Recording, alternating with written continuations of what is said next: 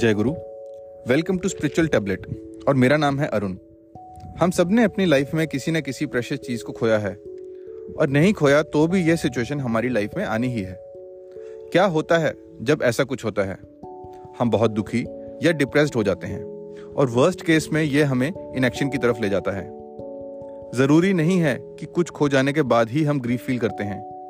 कई बार तो कुछ या किसी को खो जाने से पहले ही हम ऐसा फील करने लग जाते हैं। इसका सबसे बड़ा एग्ज़ाम्पल अर्जुन है। क्या आप जानते हैं कि अर्जुन ने युद्ध करने से पहले ही, बिना किसी को मारने से पहले ही, इस फीलिंग को फील किया और युद्ध लड़ने से मना कर दिया?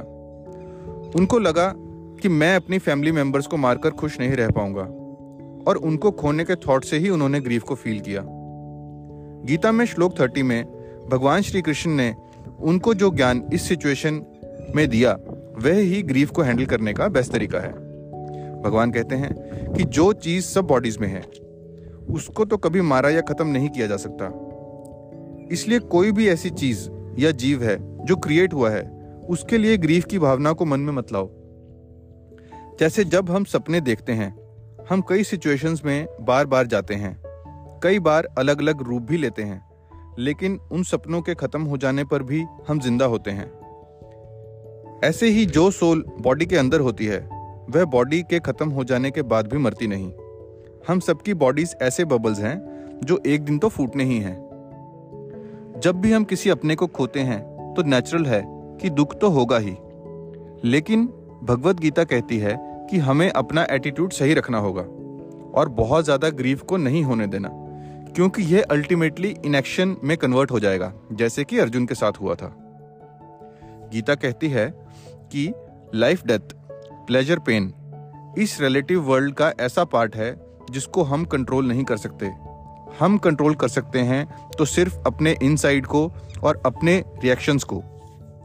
अगर कोई अपने किसी पेरेंट को खो देता तो हो सकता है कि इस सिचुएशन में दो तरह के लोग दो डिफरेंट तरीकों से रिएक्ट करें।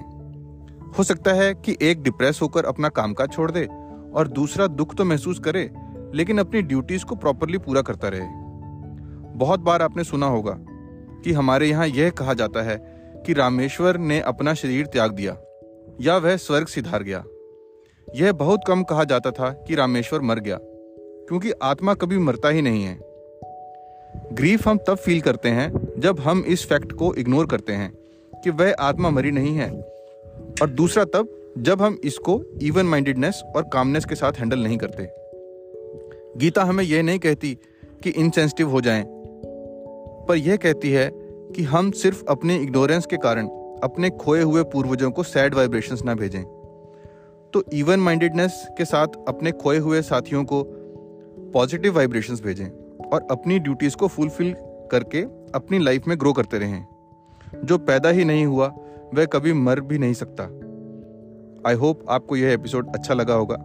अगर आपने अभी तक इस पॉडकास्ट को फॉलो नहीं किया है तो ज़रूर करें। अंटिल देन जय गुरु।